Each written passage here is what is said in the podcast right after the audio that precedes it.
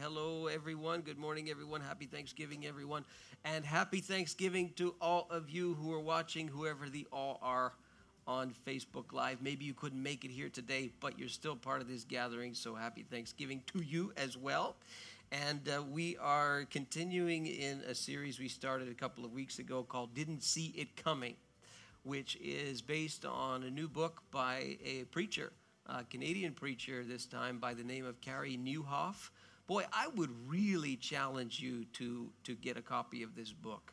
Um, I'm, you know, playing around with it and putting my own material in it here and there, but I would really challenge you to get it. He has some wonderful things to say, uh, not only to Christian folks, but to non Christian folks, people who work in some type of leadership or people who don't, uh, because what's being talked about here is real stuff in real life.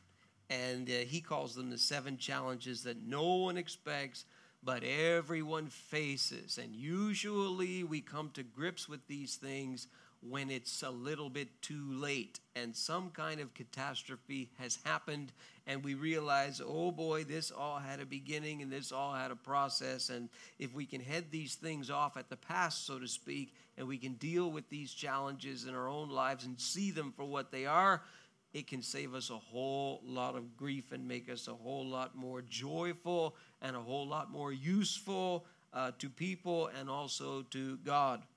So we talked about cynicism in the first week, and last week we talked about compromise. What a week it has been. So, did, did you all go out and vote?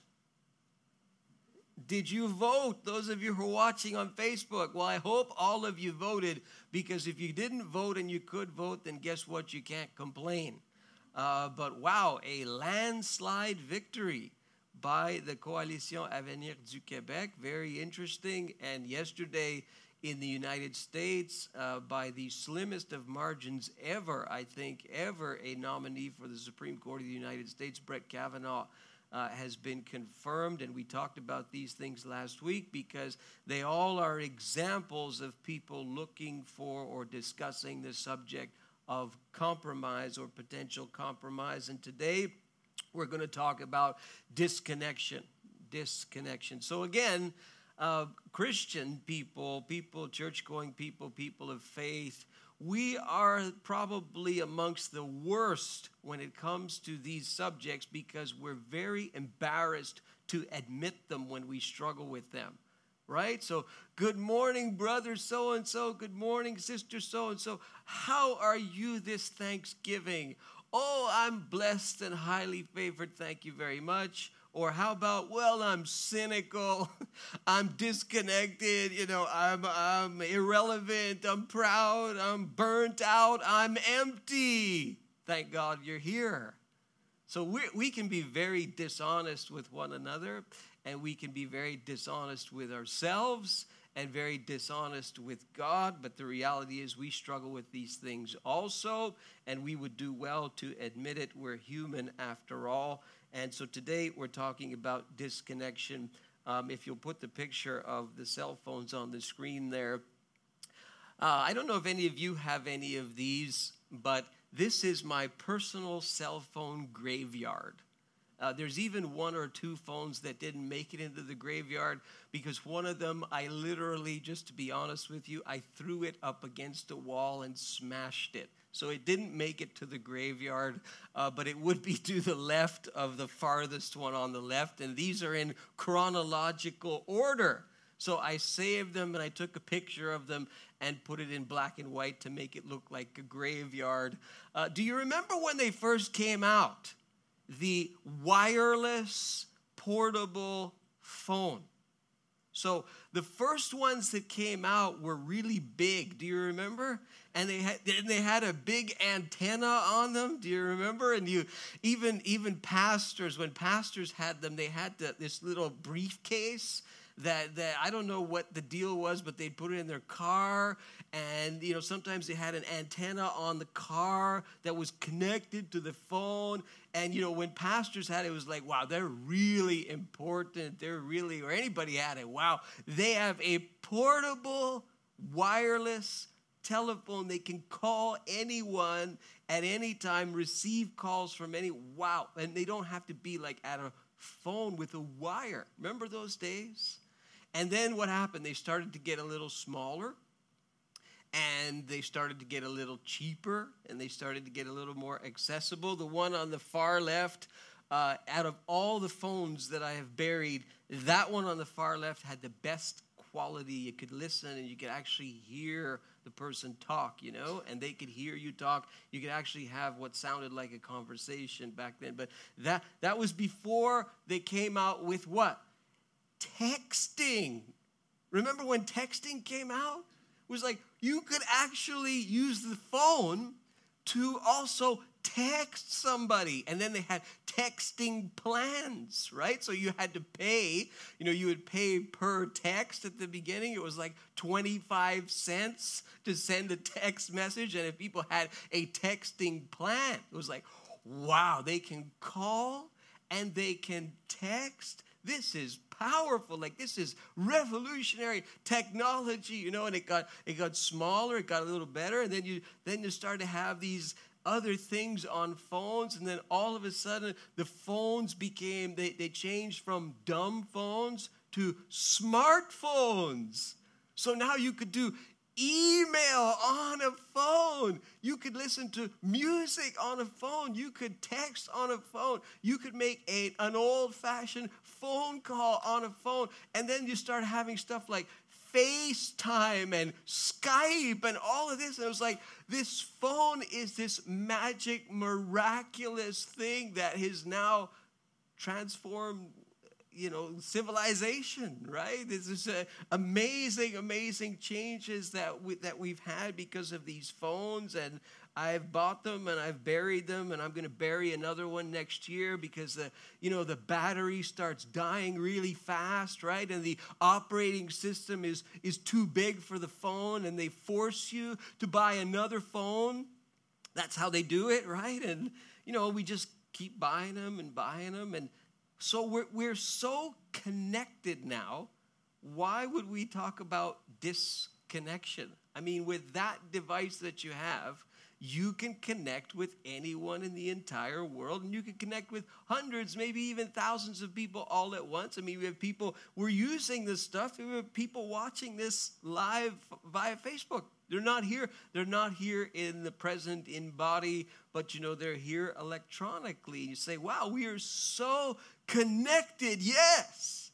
But why is it then that we are like the most disconnected? We feel the most disconnected that we've ever before. Why is it that we're so lonely why is it that we're so isolated, even though we have this technology? It seems like, yeah, yeah, we have it, but we're still missing something. And this is now being taken very, very seriously. Uh, there is a, an article that I found um, written by a, a psychologist in the US. She's the first one who has done a clinical study uh, on loneliness and the power and the effect of loneliness and isolation in life. And uh, she's the first one who's done a really detailed study. And she talks about loneliness as being comparable to the risk of smoking up to 15 cigarettes a day. Why are we so lonely when we have all this technology to connect us? And the article uh, that I found, uh, a Canadian article talking about uh, a woman, a Quebec woman who moved out, uh, you know, very independent, moved to another town with her with her two sons. She's very independent, very self-sufficient, and yet finds herself to be extremely lonely and wonders if that's okay. And this psychologist is saying loneliness is a danger to your health, is what it is. And, and she would argue, why is no one seeing this? And, and uh, these social scientists talk about uh, loneliness in three different ways and, and how it can significantly uh, hurry mo- uh, death and there's a significant, as they put it, mortality risk to being intensely lonely. They talk about structural, that's the presence or absence of others. Uh, they talk about functional, that's what relationships actually do in our lives. They talk about quality and what positive and negative relationships do in our lives. And she's not the only one, uh, but there are people who are saying, wow, you better watch out because we may be the most connected generation tech, technologically, but arguably we might be the most isolated and the most alone. Maybe more than ever before. Uh, I just think people don't don't know how to talk about it. Uh, this this person who is being interviewed. Maybe if loneliness was cooler, maybe we need a celebrity endorsement for loneliness. It's this disconnection. You say, well, how can we be disconnected when we have these phones? Maybe those of you who especially have kids, you you you know how this works, right? So uh, or you could just do a little experiment and walk down the street. And what do you see? You see people who are walking, sometimes with people or in front of people, and they're staring at this phone. It doesn't matter who's in front of them. It doesn't matter who's behind them, who's left or who's right. They could be with their significant other. They could be with their kids. They could be with their dog. They could be with any. The, the, they're oblivious to everyone around them except what is on this device. Maybe they're talking to someone on the device, but the disconnection is with everybody else in the immediate vicinity except what's on the phone. And this is why there's this disconnection. Because we're we may be connected, but we're not connected to the people who are right there, right in front of us. Go to a restaurant and watch families and watch couples. It's amazing. You got the you got the they're both got phones. They're sitting in front of one another. They're not dialoguing with one another, but they're on a phone and their kids are on a phone. And, uh, you know, they can be in the same room and be texting one another, not even dialoguing with one another, just texting one another in the same house with these little devices. This is a it's a strange paradox because we're more connected than ever before, but we're wow, we're more disconnected than ever before as well. And so we look, and you know, we may look at our kids, and then they put earphones in their ears, right? And then you, they're really tuned out. What are you doing? What are you doing? They don't even hear what you're saying. And so, what do we want to do as a solution to this this this well, maybe we could smash them, you know, we could destroy them, and that would that would fix everything, you know. We wouldn't have this kind of this weird disconnected paradox. We'll just destroy these phones. Now, is that really the answer? Uh, if you go to the again to the next slide, here's the problem with just smash the phone. Um, loneliness was there before phones came out this disconnection was there before phones came out, smartphones and all that. Do you remember when the Sony Walkman came out? Any of you old enough to remember that? So people could take music. The thing was like this big, right? And it was a cassette, you know, audio cassette. Do you know what audio cassette is? Any of you know what an eight track is? Less hands. Okay. Any of you know what a vinyl record is? Oh, okay, okay. So, so some people you you've been around the block, right? So, so a Sony Walkman, you know, you had it on your on your your belt, and it was like bright yellow. Remember? And you would put the earphones in your ears like this, and you would tune everyone out. What the technology does is it it, it amplifies what's already there it does it does a really good job of enhancing what already may be inside us. So if a person has a tendency to to isolate themselves or to disconnect from other people or you know maybe they just don't like the people they're around wow this is an amazing excuse right? I mean you go well i'm working i'm on my phone i'm you, you know and i remember when when the blackberries came out or you know phones that could handle email if you're a workaholic, you just keep working. You go home and you keep working and working and working, and you know nothing else matters because I'm working. I have my phone.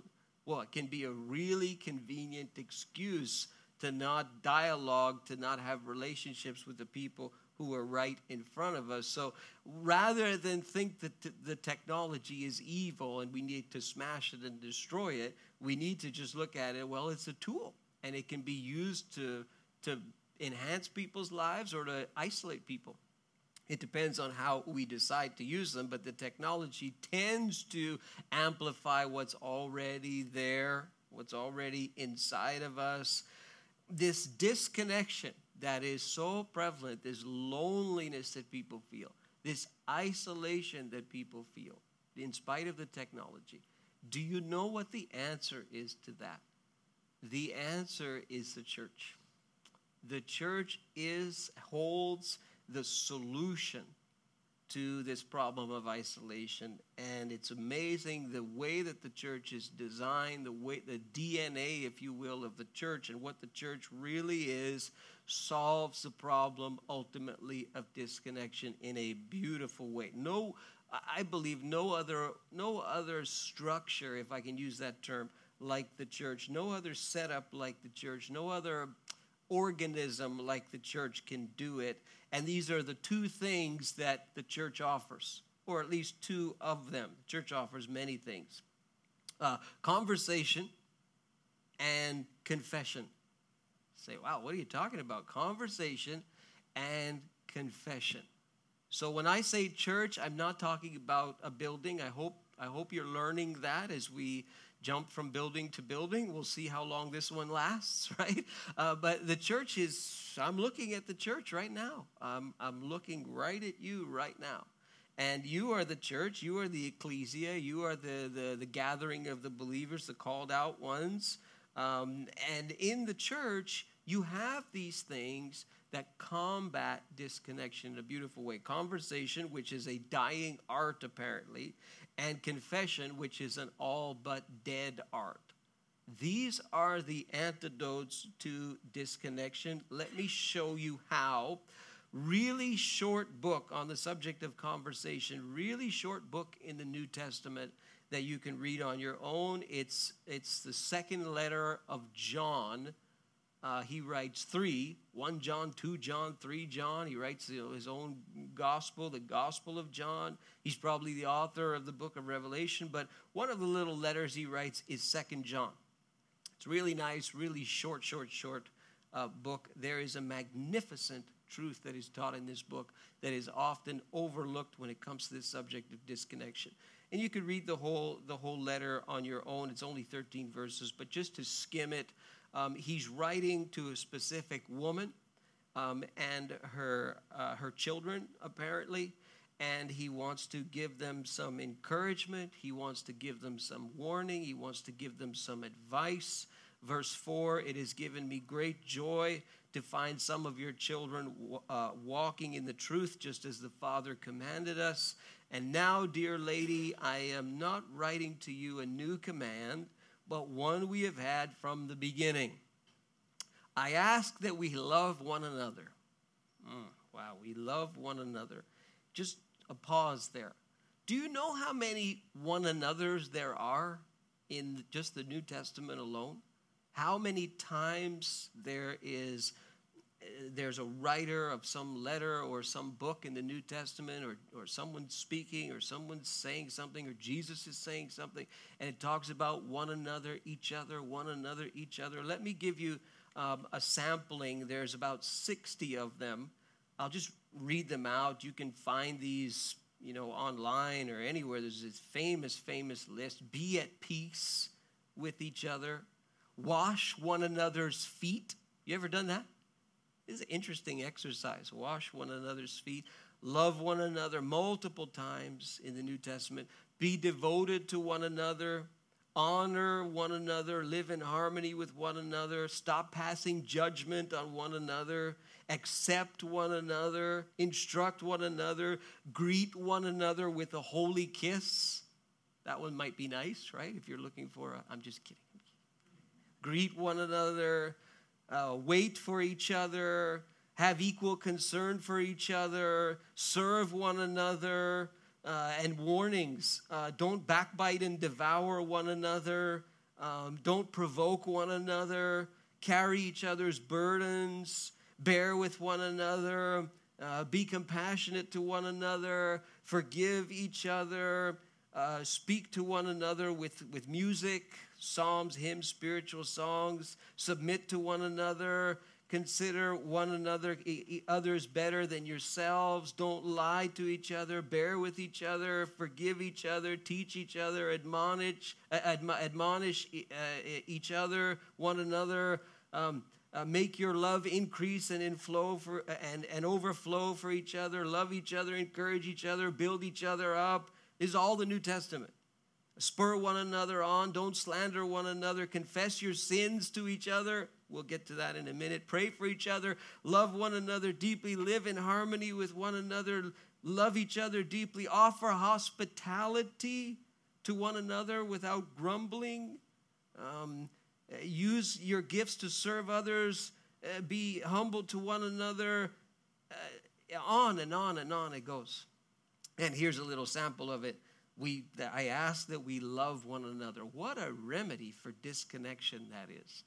And he, and he goes on and he, he tries to explain what that means. Uh, this is love that we walk in obedience to his commands. His command is that we walk in love. And then he gives a, a warning. He says, Watch out for people who are trying to deceive you, who do not acknowledge Jesus, that, that he's come in the flesh. Watch out for those people.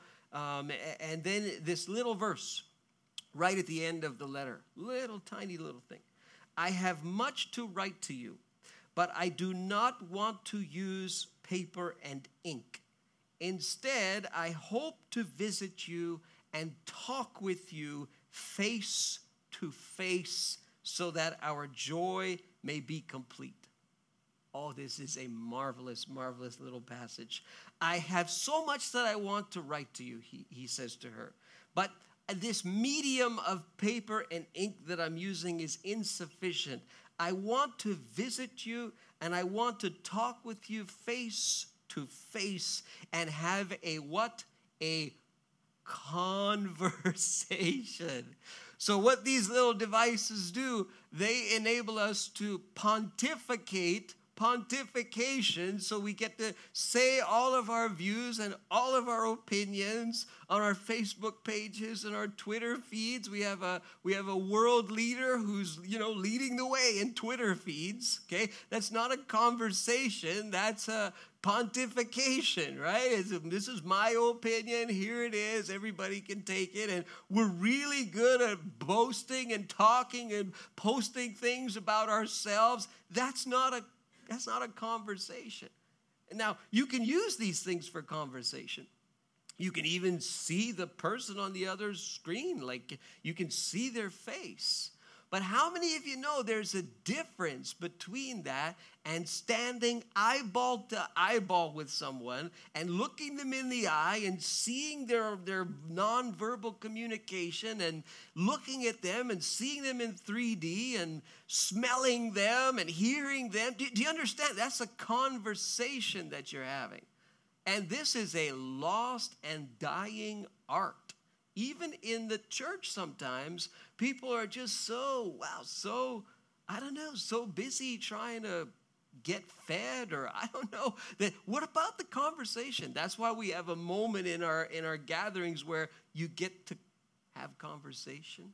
And sometimes you'll remember the conversation that you had over coffee more than you will the preaching and that's quite all right with me in fact, I prefer that. If you have a meaningful conversation with somebody and it benefits you and it encourages you and you remember that more than the sermon, let me tell you that's quite all right because you've experienced church by beginning to grow in a relationship with another person that edifies you and that encourages you as you endeavor to serve the Lord together. That's all these one another's. But how can we do that without conversation? Conversation. And so he says, this present medium of paper and ink is insufficient. It's, he would say the same thing today. It's good that we have these things. It's good that they can watch us on Facebook Live, but oh, how I long, you who are watching on Facebook Live, oh, how I long to see you face to face, right? Because face to face, there's something that happens. There's a chemistry that's, I mean, it's for free. Imagine does I mean, I guess you could say it costs money. You got to wear clothes if you're going to talk to one another, I suppose. And you know, yeah, there's there's some cost to it, I suppose, in an indirect fashion. But wow, looking eyeball to eyeball with somebody and having a conversation. Uh, married people in the room, or people who will be married in the room. Like, do you ever do that with your spouse? Do you ever sit across from one another, take the phone, the phone aside? Turn off the television, turn off the sports, turn off maybe the music even, and you sit there and you look at each other eyeball to eyeball and you have a conversation. If that is awkward and that is uncomfortable, that means you have learned how not to conversate. Okay? And if you want to have a healthy relationship, you need to learn to look each other in the eye and dialogue. And when you do that, you know what you do? The best thing you can do? Keep your mouth as closed as you can for as long as you can and try and listen to the other person. And just maybe the both of you just look at each other and you just look at each other and that's it and you're not even talking and you're just waiting for the listen right? What does james say? I've taught on this so many times. Be quick to listen he says. Slow to sp- sp- speak. Close your mouth he's saying. Open your ears first. Close your mouth second and at the end at the end at the end be slow to become angry. This, what a recipe for good conversation. And we can, we, when we have that, we're going to learn to defeat um, the, the, the, the disease of disconnection. And speaking of which, my notes on my disconnected phone almost just died, right? so conversation and this you know he would say the same thing if he was if he was preaching right here he would say this is a really good tool but I long to see you face to face. And this is a great antidote for loneliness, for isolation, for disconnection. And the last one, which again seems to come out of left field, is confession. And this is in the DNA of the church. Above all other things in the world, this is in the DNA of the church. Uh, uh, from James chapter 5, and verses 13 to 18, a very famous passage uh, that we often uh, throw around, particularly in charismatic circles. We throw this passage around. Is anyone among you in trouble? Is anyone happy? Is anyone sick? Three questions he asks. Is anyone among you in trouble? Answer, let them pray. Is anyone happy? Answer, let them sing songs of praise. Is any one of you sick? Answer. Let them call on the elders of the church. This would have been some type of leaders back then. To pray over them and to anoint them with oil in the name of the Lord. Full stop for a moment. I've heard this passage butchered, manipulated, misinterpreted so many times. I, I remember hearing one guy say, Well, you know, it's not normal for you. The passage is teaching that it is not normal for you to be sick. He said, He said, Is any one of you sick? Call the elders of the church. And he was implying it's not normal for you to be sick. And I wanted to jump up and down in the meeting and say, Well, is it not normal for you to be happy then? Is it not normal for you to be in trouble then? Because he asks three questions, not one. Is any one of you in trouble? Let him pray. Is anyone happy? Let him sing songs. Is any one of you sick? Let him call the elders of the church. Anoint him with oil in the name of the Lord. Back then, oil had a medicinal thing to it, but it also had a, a symbolic thing, the representation of the presence of the Spirit of God, nothing magic in the oil. And the prayer offered in faith, watch this the prayer offered in faith will make the sick person well. the Lord will raise him up. Yes, yes, yes, we say. If they have sinned, they will be forgiven. Excuse me? So, what this is apparently teaching is that when someone offers up a prayer in faith, whatever that may mean, not only will it make the sick person well, and understand this is not trying to say every moment of every day and every time you offer that prayer in faith, every, every, every time. No, that's not what it's saying. It's saying in a general principle sense, when you offer that prayer up in faith, there's something very powerful about that prayer. It, it will make the sick person well, the Lord will raise him up, and apparently, this sick person, if they have sinned, they will be forgiven. I've heard people say, well, you see, their sickness is a result of their sin.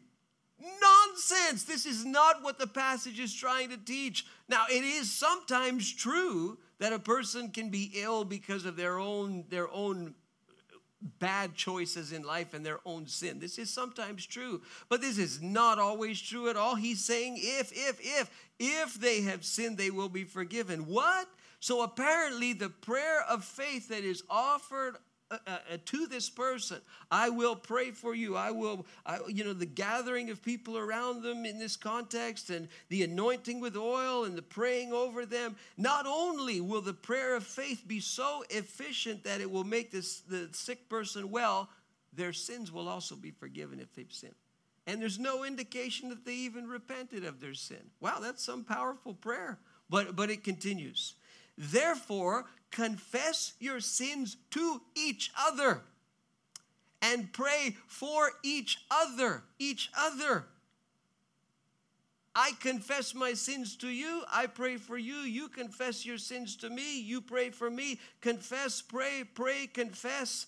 Why? Because the prayer of a righteous person is powerful and effective. What's he saying? He's saying when you pray for that person, you want to pray for that person clean.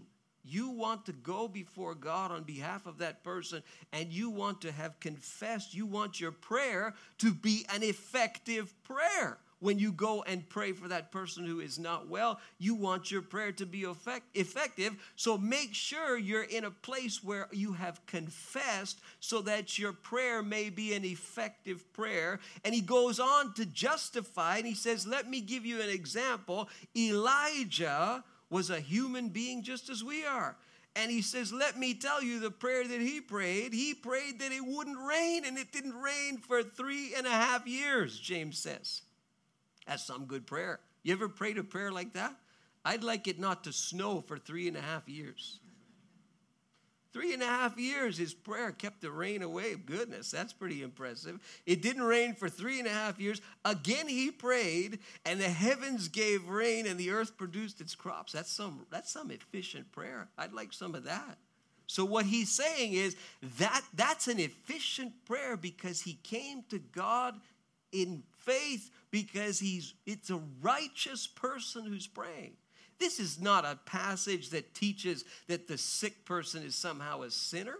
This is a passage that teaching you're going to pray for that sick person, you better do so respectfully, you better do so in a state of confession. So, what do we do with this passage, especially in charismatic circles? We have these big meetings, we have these dramatic moments, we have this big altar call, we have the music blaring, we have the people lined up at the front, and we make lines and we pray for them, we put their hands on them. I've been to hundreds and hundreds of meetings like that. I've stood in the lines, I've prayed for the people, I've had myself prayed for. I mean, I've had people pray for me and try to push me over. They put their hands on my head and they try to push me down. You know what I do? I push back when they do that. Like this. Come on, try and push me, right? Do, do, you know? Okay, there's nothing wrong with that style, but can I just tell you, please? I have seen very little happen in those kinds of meetings. Very little. Do you know why? What are we doing? We're setting up a big dramatic moment and people, people in the audience aren't dumb. if they see a lineup of 10 people praying for people and they see, well, you know, people come, they pray, they go back to their seat and nothing happened. And then they see one guy or one girl and they put their hand on someone, they're yelling, they're barking like a dog, they're falling over. They say, well, I, I want to go get that person to pray for me. Because when they pray for somebody, something happens apparently. So, whatever they've got, whatever mojo they have today, I want some of whatever they have, right? So we say, well, I'm going to go pray. That guy's going to go pray for me. That girl's going to pray for me, not the other person. What do you think God thinks of that? Do you know what we're doing there? We're making a show. We're making that person the center of attention. We're making that person the one who's got the mojo. Shame on us if that's what we think is going to move the hand of God. Do you know what will move the hand of God? If the people who are standing there in those meetings and praying for people, when someone comes to them and they say, I'd like to confess my sin to you, that I have struggled with pride. Now let me pray for you. That's what James is saying. James is saying, You pray for that person, you come to that person in a state of confession. You come to that person in humility when you pray for that person. Pray, confess, confess, pray, pray, confess for each other, with each other. In his mind, this is a public thing. In this mind, in his mind, the relationships of people within the church are so close that they're able to be transparent with one another, and therefore, when they pray for each other, their prayer is efficient and their prayer works and no one is the star. Nobody gets the glory. I have seen that, okay? I have seen when God does something and He does something distinctly uh, not of this world, distinctly supernatural, and you know it and everybody knows it, you know what? Nobody gets the attention except God. Nobody. It's not, well, this dude over here prayed for me or this person prayed for me. No, there was all these people who were praying. There were all these people who were fasting. There was all these people, these people were, were, were just, just interceding on my behalf. Nobody gets the glory. Nobody gets the attention. Nobody has the mojo. Nobody's a superstar because God is a superstar. God wants the glory. And this is what we see in the scripture over and over and over and over again. When Peter, who had his shadow fall on people, the man literally experienced it where his shadow crossed over a person and the person was healed. I mean, when Paul preached a message that was so long and so boring that somebody fell out of a window. His preaching was so long and boring. It's in the book of Acts. They fell out of, I mean, I see people fall asleep when I preach all the time. And I always think to myself, well, at least they're not falling out of windows and dying. Because then I'd have a lawsuit on my hands, right? Well, what did Paul do? He goes and he puts his hands on the person. The person comes back to life. Why does Paul not write about these things? Why does Peter not write about these things ever? When they put their pen to paper, they're not writing about, oh, let me tell you when my shadow passed over this person. Oh, let me tell you about the person I, my preaching was so bad and I put them to sleep and I raised them from the dead. You don't see one mention of it in their writing. Why? Because God gets the glory and not them. And we would learn from this passage wow, confess pray, pray, confess, and have that transparency when you have it. I tell you, you will not be disconnected, you will not be isolated, you will be in healthy, godly, uh, uh, uh, Christ honoring relationships with other people within the body of Christ, and that's the power of the church. And there's nothing like it, nothing that can solve the problem of disconnection like the church can conversation and confession. Now, on that note, the church is founded on what? On Jesus coming down, Jesus dying on the cross, Jesus rising from the dead, and Jesus building the church of which we are now a part 2,000 years later. Are you not thankful for that? I am so thankful for the church. I am so thankful for all of you with whom I have relationships with. You know that I pray for you almost every single day by name. Do you know that? And some of you who I don't know your names too well, I keep asking you over and over again. That's because when I pray for you, I want to pray for you with integrity, right? So it's not, oh Lord, I pray for that person who looks like that. no, I want to know your name, right? And this is this is the, the the wonder of the church is that we get to grow and we get to build into each other's lives.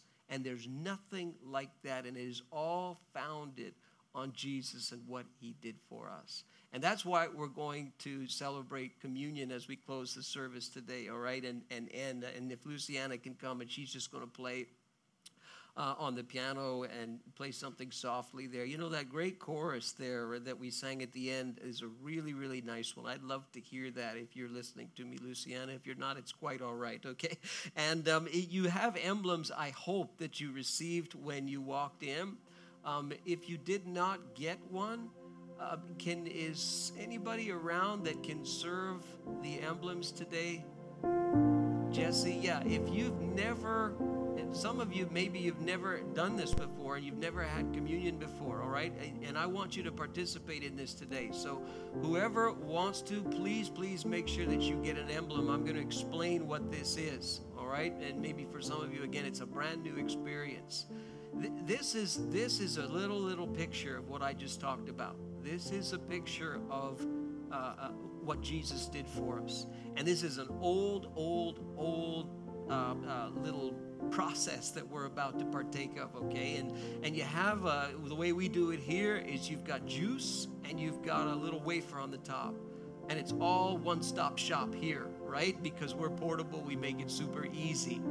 but this is something that the church has been doing for 2,000 years, and what we do with this is we remind ourselves, hey, Jesus said He would build His church, and He built it on the fact that He came and that He died for our sins on a cross as a substitute for us, and He rose from the dead to show the world that He is indeed the Son of God, and He will return again one day. This is what we remind ourselves again over and over again. Whatever is happening in life, we stop and we say, wait a minute, wait a minute. Jesus came, Jesus died, Jesus rose again and Jesus is coming again, I'm going to be okay because He's building His church. And guess what? I get to be a part of it. And this is what we remember when we celebrate communion. So I'd like you to just peel back the top layer of this little emblem here, and you'll see it's a, just a tiny little wafer. It's very, very simple. And this is a picture that we have of the body of Christ. This is a picture, a symbol of Jesus. We think of Jesus, we think of what he did for us, we think of his atonement on the cross, but also, also, we're instructed by Paul in the New Testament and by others to remember this also represents the church. This also represents the body of Christ. It represents the person who you're sitting next to, represents the person who you had coffee with and who you said hello to. It represents those people too. And we're to remember the body of Christ that Jesus is building around the world. So that's what this represents today. Would you just take it with me and let's remember Jesus today?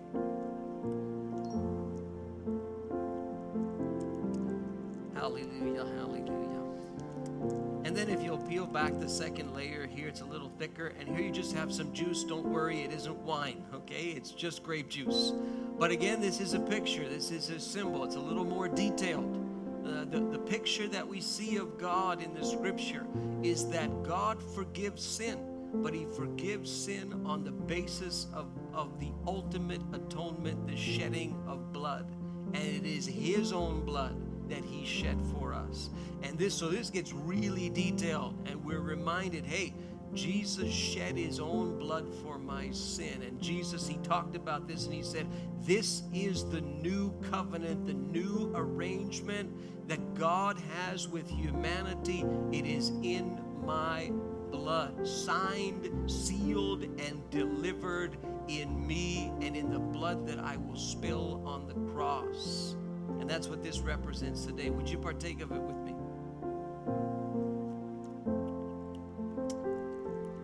Can we stand? I'm just going to close in prayer today. God, we thank you today for the church. We thank you for what you have put together, what you are building, even for the last two millennia. Uh, and Lord, we thank you for you. You make it so simple for us.